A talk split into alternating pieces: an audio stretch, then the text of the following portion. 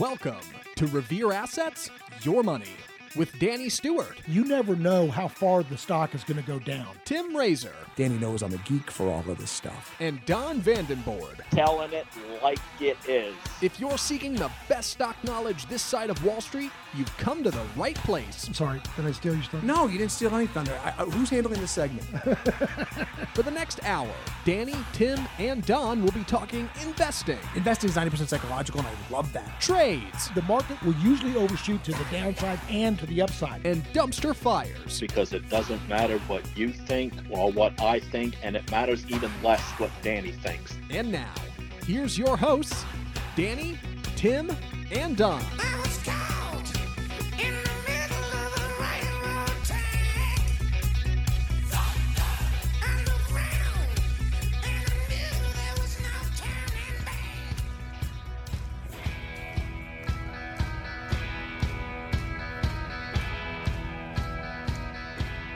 You ever heard of MAD, mutually assured destruction? And that's why we never had a nuclear war. Well, by the way, that's probably why we're not going to have the debt ceiling not be raised. They're going to raise it because of MAD. Now, before we get into all that, folks, I do want to thank and give my sincere uh, blessings to all the families for those soldiers that gave all. Remember, this is Memorial Day weekend. This is not for the veterans that served that are still here. Memorial Day is about the fallen, the people that gave their lives so that we could be a free country. And whether we disagree or not, say whatever we want, except for fire in a theater. Now, and I wore my red, white, and blue in commemoration. I've got my blue pants, my red my red shirt. So I'm red, white, and blue today. And uh, so, folks, have a great Memorial Day weekend and uh, say a blessing and say a prayer for those who gave all to keep this country free. All right. Now, let's get right into it. Uh, You know, this, this debt ceiling debate to me, it reminds me of the Eagles. Take it to the limit one more time. Do you know do you know? And Don's got that um, Time magazine cover. Is the U.S. going broke up there on the screen? I don't know if Zach's got it up there, but that was from 1972.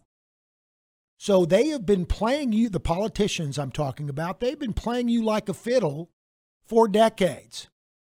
Now, Time printed this cover in 19, 1972. Ross Perot came out as a candidate with the national debt crisis in 1992. And then Americans' uh, credit downgraded was downgraded in 2011 from AAA to AA. So we've been through this before. Now, did you know that the debt ceiling has been raised 78 times since 1960? 78 times. That's almost once per year on average for the last 73 years. And by the way, did you also know that, look, if push comes to shove and it gets too close, they can just do a little uh, temporary, just to build, a, to raise it for two months while they get their ducks in a row. They've done that before, where it's just a little stopgap, just a little, you know, uh, fill in the hole, just until we get till we get uh, everything in order. Okay, they've done that before. They can do it again. Here's the other thing they're not telling you: they got hundreds of billions, probably over a trillion. I haven't added it all up. That they've already have that they got for COVID, for relief, for stimulus, for all this kind of different infrastructure, all these kind of different things that they've done that they haven't deployed or spent yet. It's been allocated and earmarked, but it's just sitting in an account somewhere. It's been there for a couple years for the COVID stuff, but they've already earmarked it and they don't want to give that up because if they give that up, then they got to go try to get it back again. And if they try to go get it back, if they borrow it from there and they go get it back, people will start asking, well, COVID's kind of long, gone now. Why we? Why are you holding those hundreds of billions of dollars in reserves? Let's let it go and spend it on something else. Point being, you're being lied to. Don't be a useful idiot. Don't fall for it. Now, if if the U.S. was truly going to go bankrupt, why are yields coming down? Why are Treasury bond yields actually holding? They would they would be going way up. They would be sky. They're actually coming down. So institutional investors, not retail, mom and pop may be getting scared and freaking out, but these retail investors, they're actually buying Treasury T bills right now. So they're not signaling it now. I have posted a couple of articles on the th- uh, thing, so you can you can read them yourself. One is uh, monetary support suggests the bear market could possibly be over. This is actually a very good article, and it talks about. Uh, the dichotomy, you know, the recession, the leading indicators, the yield curve being inverted, all those things that are pointing to recession. But this article saying because of all the monetary, remember I've talked about the free reserves, the excess reserves, and the money supply. The banks are still have a lot of money, even though interest rates are high. They've got a lot of money in the banking system, and what this article is suggesting, and that that's kind of softened the blow, but also that from a technical standpoint, the market's held the 200 day moving average, a couple other things. And he's saying that if you look back in history, we may be turning the corner and it, this recession may actually be shallower than than we expected, and we may be actually be uh, do well. Now, whether that's true or not, it's a great article. I posted it. The second one is what would it mean if the global economy, the U.S., defaults on its debt? This is why I'm talking about this MAD, this mutually assured destruction, because nobody really, really knows. Now, Mark Zandi, of the chief economist at Moody's, uh, and by the way, Moody's is claiming that the uh, U.S. may lose their AAA rating if they don't get their act together and raise the debt ceiling. I thought they already lost their AAA rating. Was Moody's the only one? I have to go look that up. Was Moody's the only one holding out, still giving them a AAA? Anyway, he was saying that actually, if they defaulted, the U.S. dollar could actually strengthen. People would move to the money markets and be out of Treasury, so Treasury bonds could sell off, but cash could could go up temporarily before it actually gets hurt. But you're talking about the U.S. global, the the the reserves, the world reserves in the central banks 60% of that, actually 58, little less, is in US dollars. 20% is in euros and less than 3% is in yuan. So when everybody says the yuan's going to replace the dollar and it's the next reserve reserve currency, maybe, but it's not going to be for decades. The yuan is not ready for prime time. It's not even close, and that's why they peg it to the dollar and they don't let it free float. Okay? But back to the point if the dollar were to default, if the US were to default, nobody really knows how big the fallout would be because everybody everything is traded in dollars. Okay? Everything is traded in dollars. So it's just not it, it, it, it, it is like mutually assured destruction. And the last article, and it's a good article by um, Oh, who's uh, Jeremy Siegel? He's the Wharton professor, and he basically said that um, uh, there is zero chance of the U.S. defaulting. And actually, this was sent in the mailbag uh, by a listener, uh, and he asked me to comment on it. There's zero chance of the U.S. default. War- Wharton professor Jeremy Siegel says he said, "quote The timeline will be extended, or the debt limit will be raised." Just what I said and and I said, uh, "Here we go. That's right. Here we go again. That deadline get everybody on the edge of their seats, and then it gets raised." Uh, Don said, "I agree with a good professor." Okay. So, one last mailbag comment because it's going to set up for getting into the markets because we are going to get straight into the markets today. We're not going to take a lot of time because this is uh, uh, very important right now, especially with this debt ceiling looming and all the things going on. Uh, this is from uh, Dr. M. Can you please talk about why it seems like everything except tech is doing badly? In particular, the medical stocks have gotten hit this week. So he's asking why there's such a bifurcation because you've got this tech stocks are doing well, but everything else is kind of struggling, and the breadth of the market really isn't that healthy. I'll go you one better. It's actually uh, some sub some sub sectors of the tech industry that is actually uh, doing well. Not all tech. Not all tech are equal. By the way, there's two other articles. Um, one is helping millennials reach home ownership. It is very tough now for these younger generation because the home prices are so high. And this one actually, this is kind of like a it's a, it's called True Life Companies. They try to do these smaller houses. They try to help. They do different things to help uh, uh, uh, millennials. If you're interested in that, you go ahead and read the article, or you can call me on it. And then finally, there's one about uh, uh, defective grants, grant grantor retained annuity trust. Uh, it's pretty complex estate planning for higher net worth people, and now you can swap assets for tax planning. That gets real deep.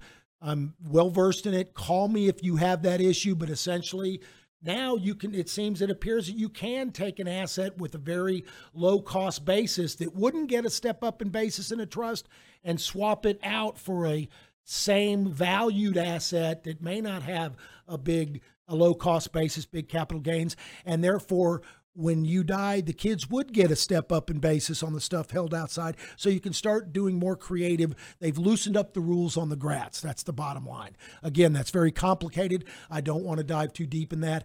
Call me if you've got a state or any planning issues. And by the way, before I forget, I do want to give the disclaimer. Look, the, uh, Revere, uh, this money, your money podcast is for education and research only. It's not for individual investment advice. If you want individual advice, reach out to us. Don't don't just go buy something because some really handsome guy that's very intelligent on the podcast Hey, tells hey. tells you to do so, Yeah, or we're- even we're- Don. We're handsome guys that are intelligent on a podcast. Hold on a second. That's us. All right.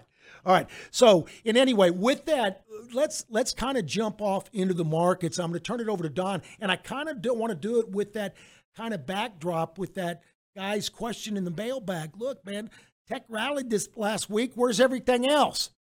So, Don, what in the hell's going on? Uh, Dan, I think it has to do with two letters, and I'll bet you know what they are.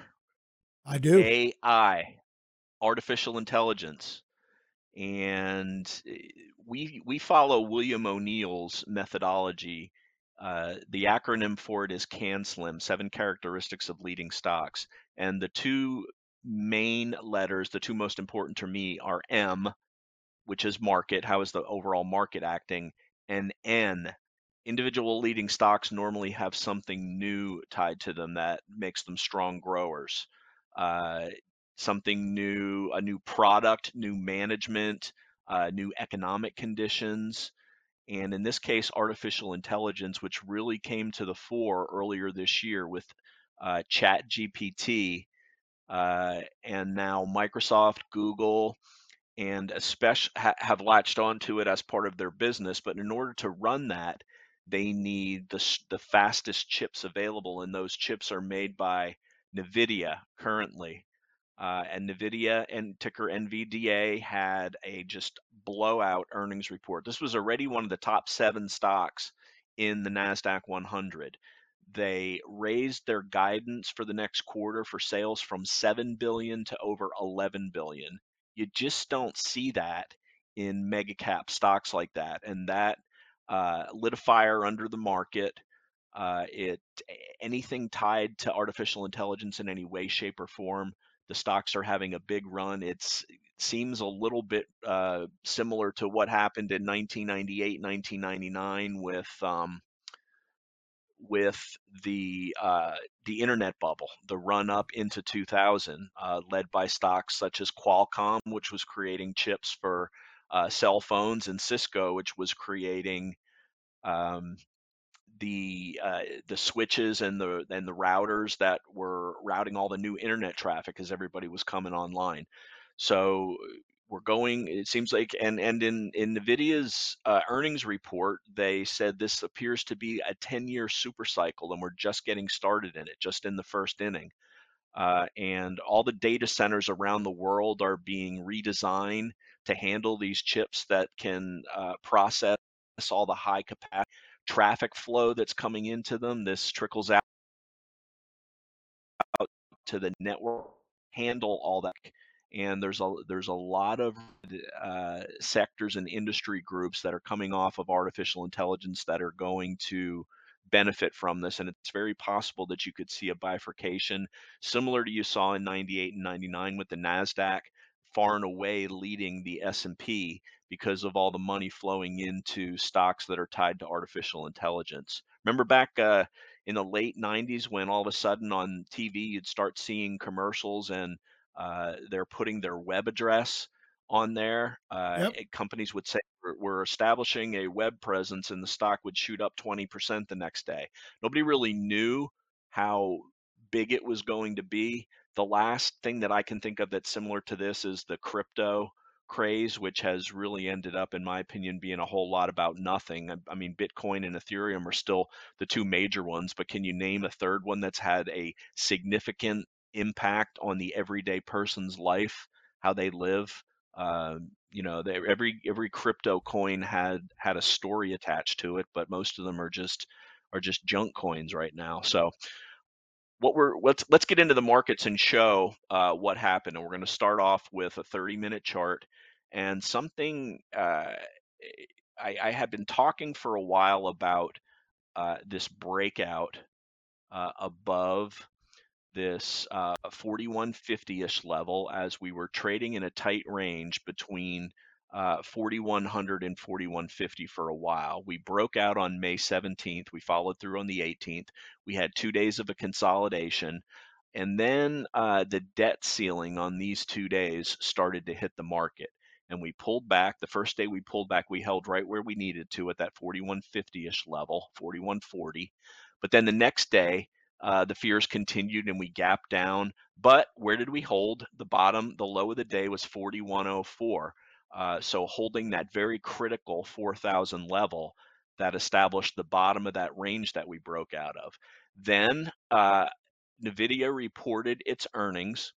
Uh, it trickled through. The Nasdaq had a big gap up over two percent. The S&P gapped up a percent, but it hasn't followed through to mid caps or small caps uh, or really any other part of the market. It's really been tech centric.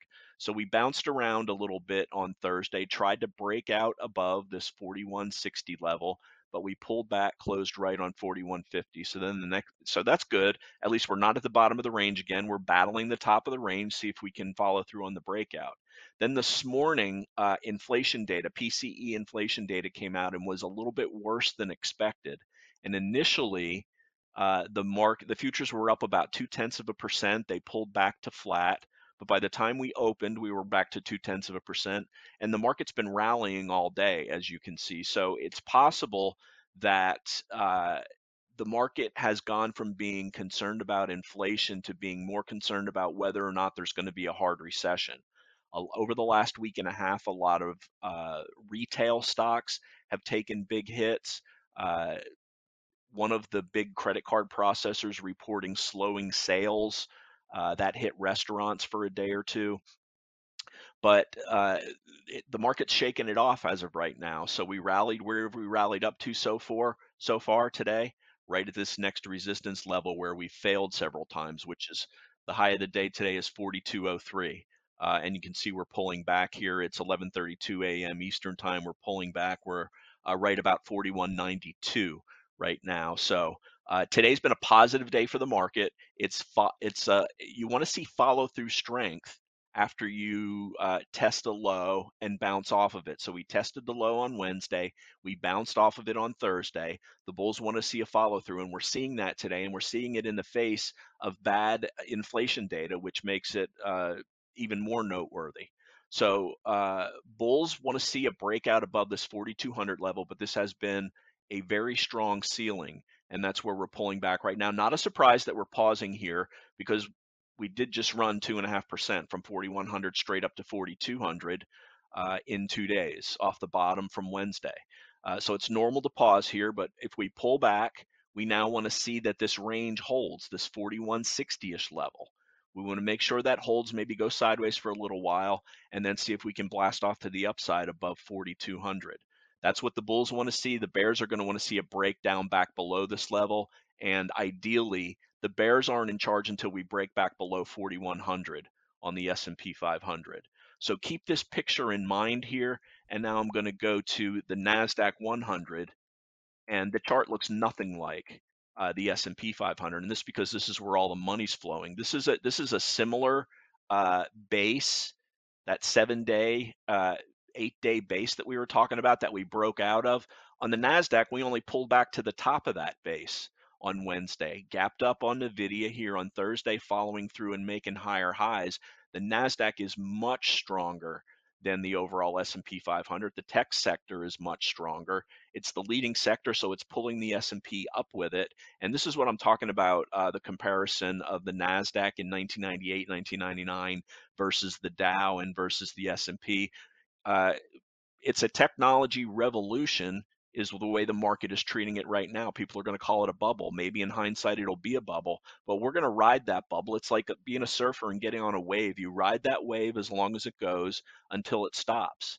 Let's compare this to the Dow Jones Industrial Average, which is uh, not tech centric in any way, shape, or form. Look how it broke down out of its range, never had the breakout that the other indexes did, broke out down the bottom, and now it's just rallying into the bottom of the range. So those three big cap indexes represent, uh, I guess you could call them the good, the bad, and the ugly. The good is the Nasdaq. The bad, and it's not really bad; it's more average. It's the S&P 500. That's the benchmark. But the ugly is the Dow, uh, just rallying back into the bottom of its range.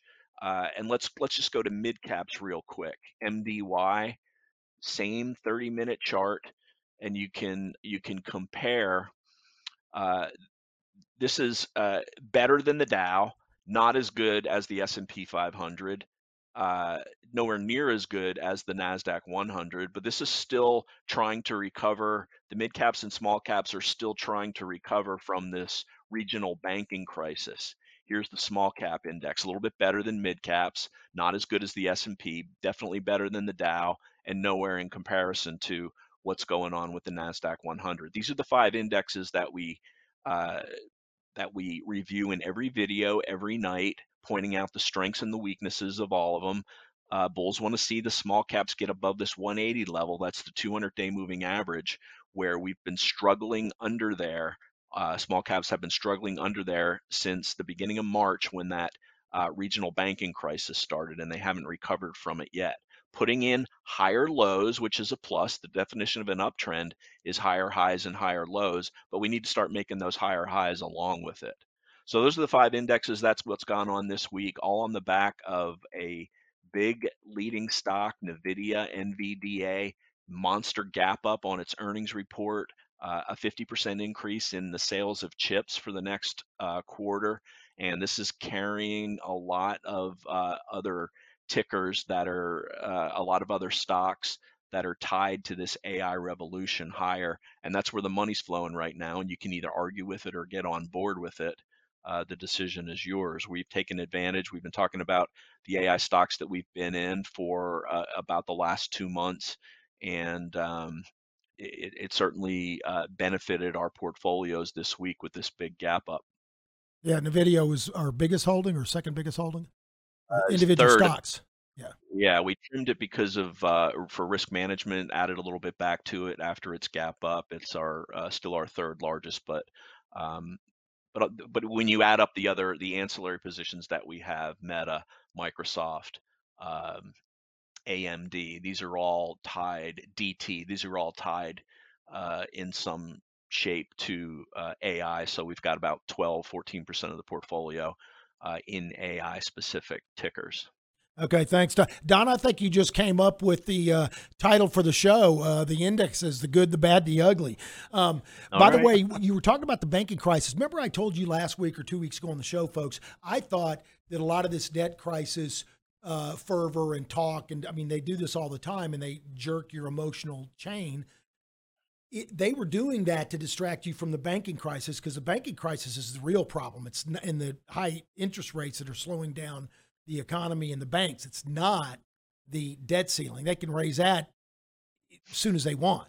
They just didn't want you thinking about that. But that's also why they brought out Bernanke and Powell last week, a couple about 10 days ago. You had both Bernanke and Powell do this like, oh, I don't know, it's like a panel discussion where it's they were both up there and they were fielding questions. And it was kind of talking about the Fed and the monetary policy and the overall economy and the Fed and how they were doing. And really, they brought in Bernanke as kind of the senior, kind of the emperor, if you will, like the the the the the the the, the uh, what do you call it? Um, Chairman Emeritus. yeah, the chairman emeritus. They brought in the big guns so that he could confirm that Powell is doing a good job and it would soothe the banking concerns and soothe all this stuff. And it would be confirmation. So, number one, that the banking crisis really isn't an issue. But number two, that Powell is doing the right thing when he says he wants to pause on interest rates or and, and, and monitor the data going forward because he's been so aggressive raising rates. If he all of a sudden changes direction or changes raising, people are going to want to know, ooh, does he see something we don't, or does it? Is it is what in other words, yes, he could just relax, which he should do anyway because the economy is slowing. But some people may think, "Ooh, does he see something we don't? Is it worse than we think?" And so bringing Bernanke on makes that gives that like a soothing, like you got a parent in the room. So that was all scripted. It was all by design. And what does that mean? Well, Don's talking about the market. Let's talk about the breadth now, Don, and the sectors that that huh? Let's do it. Yeah. Ted. That means we're going Yep. to you. Teddy Bear, Teddy Bull. Excuse me, I- Teddy I Bull. am. Bull. Teddy Teddy Bull. All right, my Congratulations, laptop- graduate. Yeah, yeah. Thank you. Congrats, Ted. Heading to Florida Thank here in uh, a, it. in a few short weeks, right? Yeah, meeting up with Connor. It's gonna be an exciting time. Okay, so discuss the index. So the Nasdaq and S and P 500 are up 21.3% and 8.1% respectively as of yesterday's yesterday's close year to date, and are in steady uptrends. This would appear to be a very healthy market. However, if you look under the surface, it's just not as it seems. So this year's uptrend, as Don mentioned, is led by the mega caps. So Don, if you can if you can compare FNGS and then QQQE, so the equal weighted QQQs and then the FANG ETF. Aha. All right. Yep. That's So, yeah. not gonna look good. If you compare those two charts in your in your head, um, there's a stark contrast. The FANG ETF is almost at new almost at highs in a steady uptrend, while the QQQE hasn't even broken out yet from the space. So it just shows that it's been these the FANG stocks, the mega caps leading the way, while the other stocks are lagging behind. Um, so like the stock particip- stock participation has been like really narrow, evidenced by breadth. So now I'm going to talk about the breadth charts. So if Don, you can pull up Okay. the net highs and lows of the NYSE and the Nasdaq, that'd be great.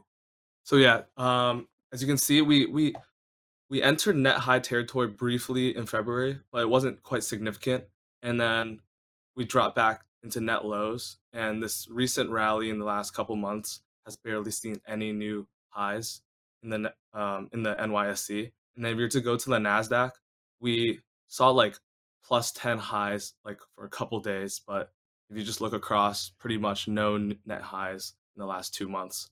And so that just shows that we still don't have stock participation. It's still the mega caps leading the way.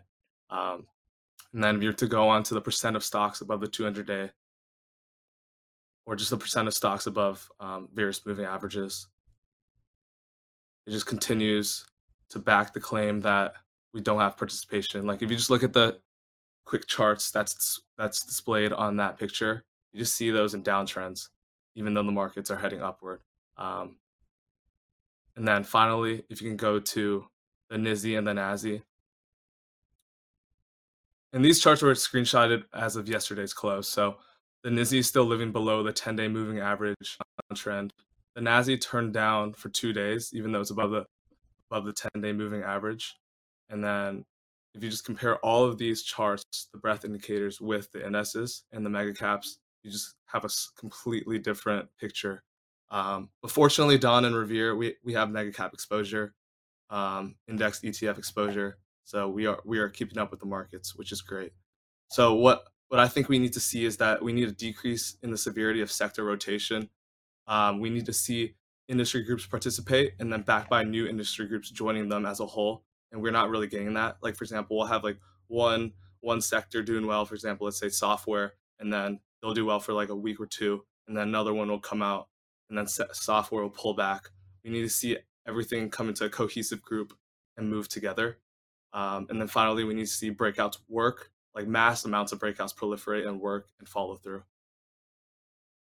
So currently, I, I mean, Agree. you can classify the markets however you want. We're in the uptrend, but it's it's led by the mega caps, and we don't have broad participation.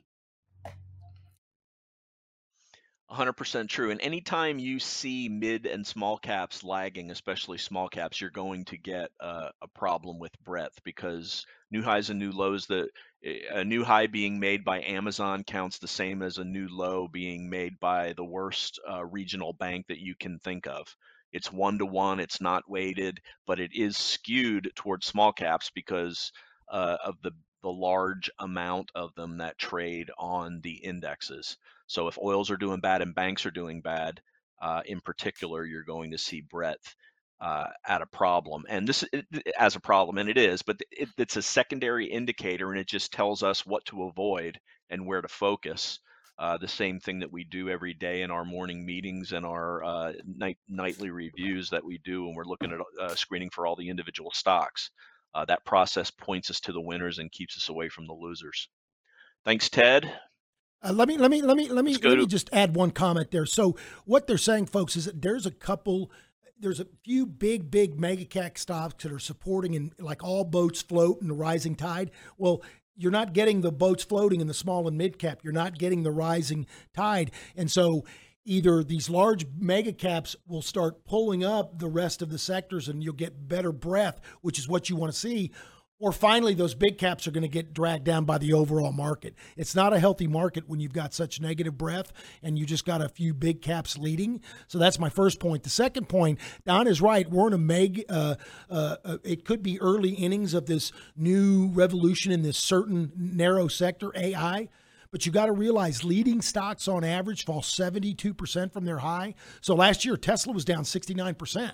So all those Tesla millionaires, if they didn't sell their Tesla a year ago, they they they they gave seventy percent of their their they, they they lost gave it all back. And that's why, yes, this tech rally and this AI may go for a while, and NVIDIA may be a great stock to hold for a while, or it could get a blow off top, go up 30%, and then sell off and turn around tomorrow. So you still have to have a sell discipline, even with these big mega caps. All right, Don. All right, let's head uh, over to our second recent graduate, Connor Bates, who will be uh, leaving his uh, leaving the nest in Michigan and moving down to Florida in uh, within a week too. Connor, take it away. Yeah, so um for today we got a a good email from from a client just asking about what we've been covering um today is just asking about the other sectors that aren't participating in this rally. And one specifically is medical names healthcare. So Don, if you pull up a chart of IHI, this is the medical equipment ETF and you look at its performance the past five days, it's just going down. It, it bounced off the 200 day moving average yesterday, but still, it, it's lagging where you want to be in the market for alpha right now. So it doesn't look horrible. It's holding the 200 day moving average, but and it's pretty oversold, but that's not really where you want to be when all the money's flowing into AI stocks, big tech stocks that people are comfortable with, strong balance sheets and whatnot. And then if you pull up XLV as well, this is the healthcare ETF, and this one's trading below all key moving averages. So, what are these uh, spider ETFs telling us? Well, they're telling us you want to be in tech and the mega caps, and and really any name with an AI angle is kind of what the market's showing. Because if you look at all the other uh, spider sectors, I mean, not a lot of them look very good, uh, with the exception of you know XLK looks fantastic. Um, communication services looks looks decent. Um, but yeah, when you look at you know healthcare, staples, utilities, none of these uh, sectors are looking very strong. Um, and you know, price action can just lead you in the right direction um, and where the money's flowing. So that that's what we're always trying to do. And for the reason I just think is uh, majority of people want to be in the AI theme and, and the mega caps. Um, so I think that's the big driver right now. And when you look at some of the other medical healthcare leaders that we've been tracking, um, LNTH, this one, it's having a rough day today. It, it hasn't really done anything wrong all week. It's just been consolidating, but it's it's lagging very badly. And look at it today; it's selling off pretty aggressively. Um, ISRG is another one. It had a strong gap up on earnings and it's been consolidating and just moving sideways. So, not necessarily doing anything wrong, but it's they're lagging um, and they're not producing the best alpha right now. And then uh, last one I'll mention is just uh, TMDX, which we've mentioned before. This is another medical space related name that's trading below the key moving averages. So not only are the sector ETFs steering us away from some of these sectors, but the individual stocks, leaders in these spaces are saying the same story.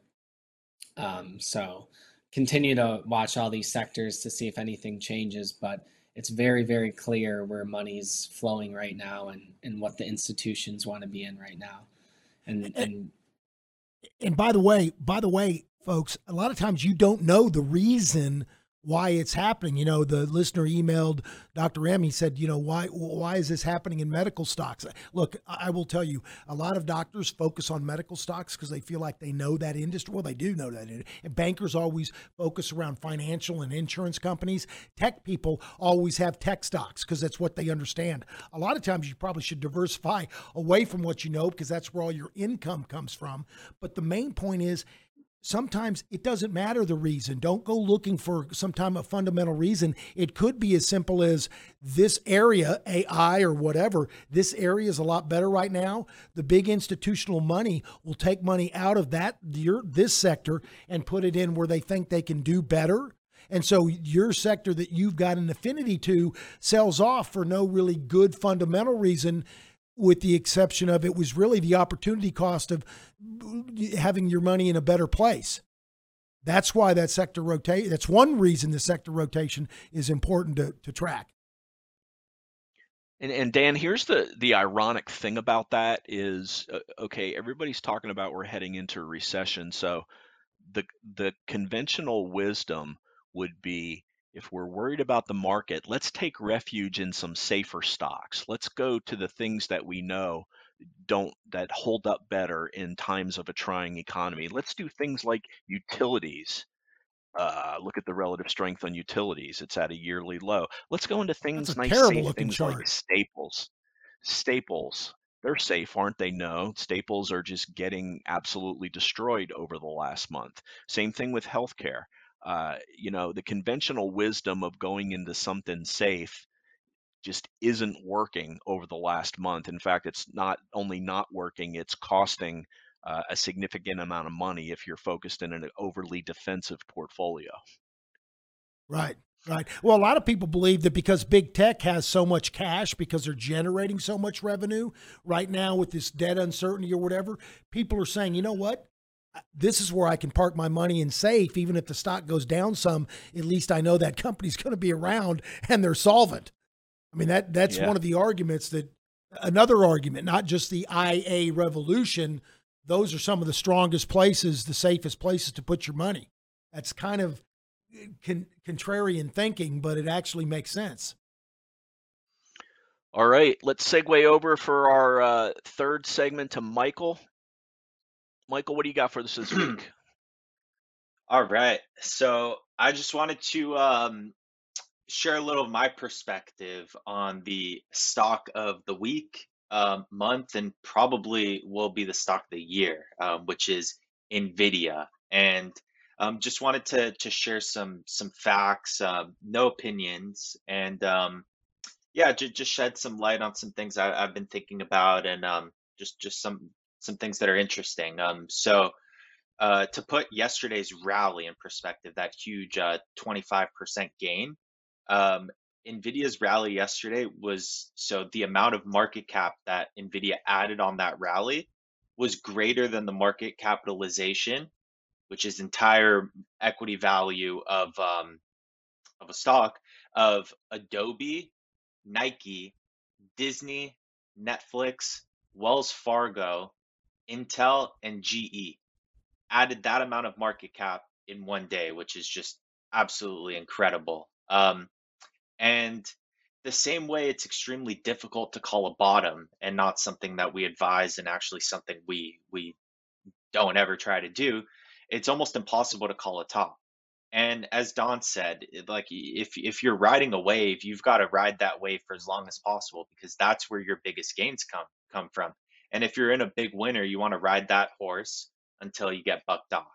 And um, with growth stocks that have a great story and momentum, and the entire market looking at it, there's really no way of telling how long that trend can continue and what price is too expensive. Um, before NVIDIA earnings were released, the highest estimate and most bullish scenario that any analyst had forecasted for the next quarter was $8 billion in revenue. And they announced that they see revenues at $11 billion, which was just beyond the, the wildest expectations. And that number is with a plus plus or minus 2% um, sort of confidence interval. So they're probably going to hit those numbers. Um, and NVIDIA received now a price target increase to $440 a share, up from the previous price target of $275 from Goldman Sachs. Analyst actually is is expecting now that NVIDIA's revenue will increase to $100, $100 billion for the full year in 2025. And the CEO of NVIDIA is now saying, as Don said, the, the beginning of this 10 year cycle, and that we're at the iPhone moment for, for AI. And something to think about and put this this um, rally and what's going on in these stocks in perspective, and especially AI, is that in the past, the majority of the best performing stocks have looked overvalued for their entire existence. So going back to 1992 when Starbucks went public, it had a price to earnings ratio of 300. Back in 1992, Starbucks had a PE of 300, and any valuation model would have told you that the stock you should avoid it because it was way too expensive. And now looking back, their split adjusted IPO price was 34 cents. And today the stock's trading at $100.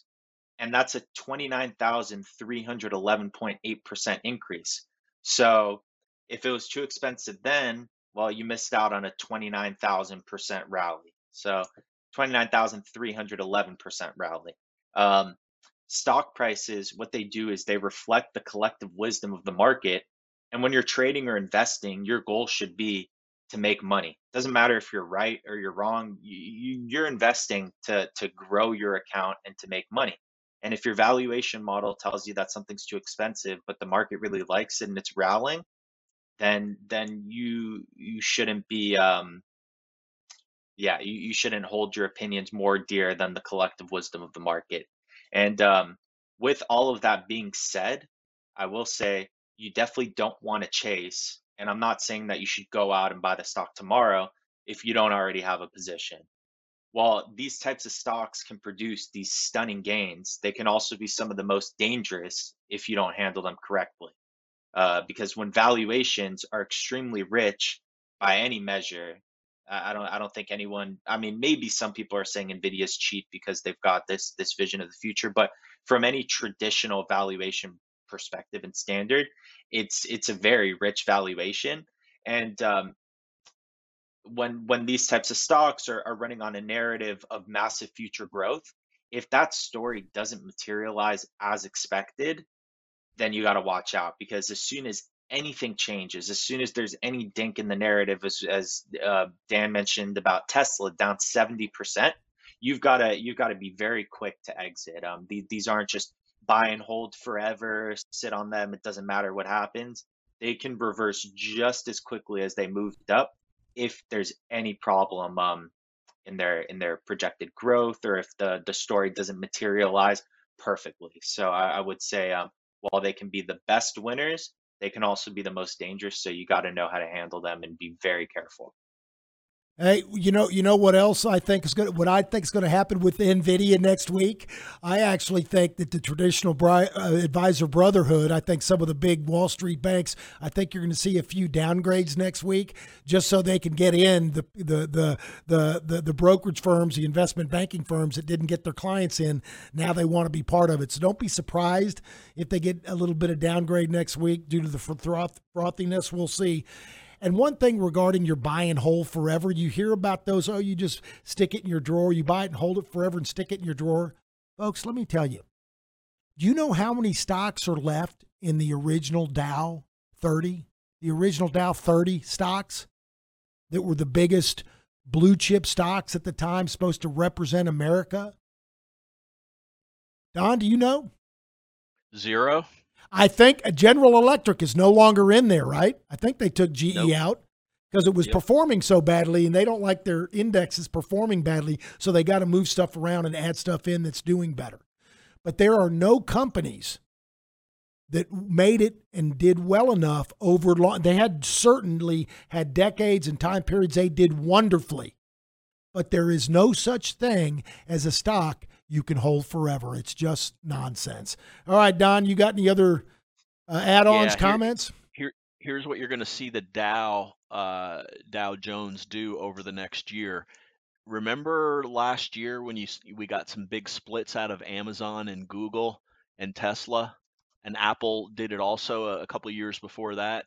So now they're priced to where they can fit right into the Dow Jones Industrial Average. Oh, They- imagine the that. Dow because because it's a price weighted index, they can't have a two thousand dollar stock in there because of how it will skew the value of the index. But now that these uh, companies split their stock, you're going to see some of these big uh, household names like Amazon, Apple, Google, Tesla added to the Dow Jones Industrial Average over the next year. If they're my- doing well, yes. If- prediction. yeah, if they're doing well. And by the way, Don's got a great point. So if you see a big mega cap that's a good stock that's two, three thousand dollars a share, and all of a sudden they surprisingly do not a two for one stock split, but a seven for one stock split or a five for one stock split.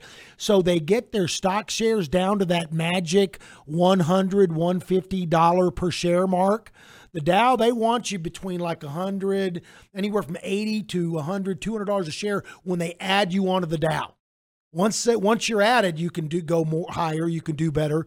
But they really they've got this sweet spot to be considered for the Dow. You need to be, uh, you know, a certain value, and that's why all of these companies did that last year. They were line, getting ready to go onto the Dow. I agree completely, Don. Yeah, that's how that's how Apple got into the Dow Yep. after they uh, did their big split. Yep, yep. That's it, Dan. Take us. All uh, right, us home. folks, listen. Remember the reason for this weekend? It's for our veterans that gave all. Please have a safe and healthy three day weekend. I'm going to uh, just take it easy at home. I don't go shop on Memorial Day. I don't think that's what the day is for. That's just me personally. And listen, if you've uh, got any questions or comments, you can just email any of us, Dan at revereasset.com, Don at revereasset.com, Michael, Ted, or Connor at revereasset.com. You can always call us old school at 855 Real Wealth. And just go up to the right hand corner of our website. Uh, it, it, there's a subscribe button, and you'll get this podcast in the inbox on Saturday morning. However, if you go to YouTube, and just search for Revere Asset and just hit subscribe. This one will go as soon as Zach gets it out, probably in about an hour. It's what, 11.02 Central Time right now? This will be out at noon Central, way before the market closes. If you, for you active traders, for you stock nerds, you can get it a little quicker. And then Don does uh, a uh, we call it tomorrow's insights. He does a daily market video every night that the market is open a 15 20 minute video. Talks about the indice the short term long term and mid term uh, uh, time frames of the market. Talks about the sectors and the individual stocks he even talks about stocks that we're buying and selling moves we're making in the portfolio i personally believe we're one of the most transparent advisors out there i haven't had one found one that's more transparent and and by the way again this is for uh, uh, not investment advice. This is for educational purposes only. If you want investment advice, reach out to us. Call us at 855 Real Wealth or email me, Dan at revereasset.com. We'll talk to you next week on your money. Because it's not how much you make in the markets; it's how much of that you can keep.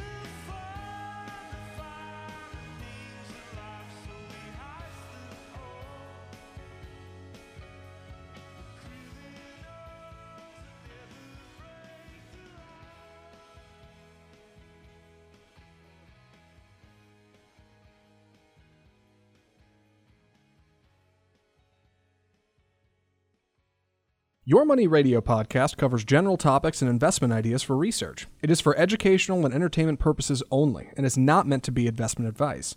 If you want or need investment advice, contact your own advisors or reach out to Revere Asset Management for individual investment advice. For more information, just go to revereasset.com.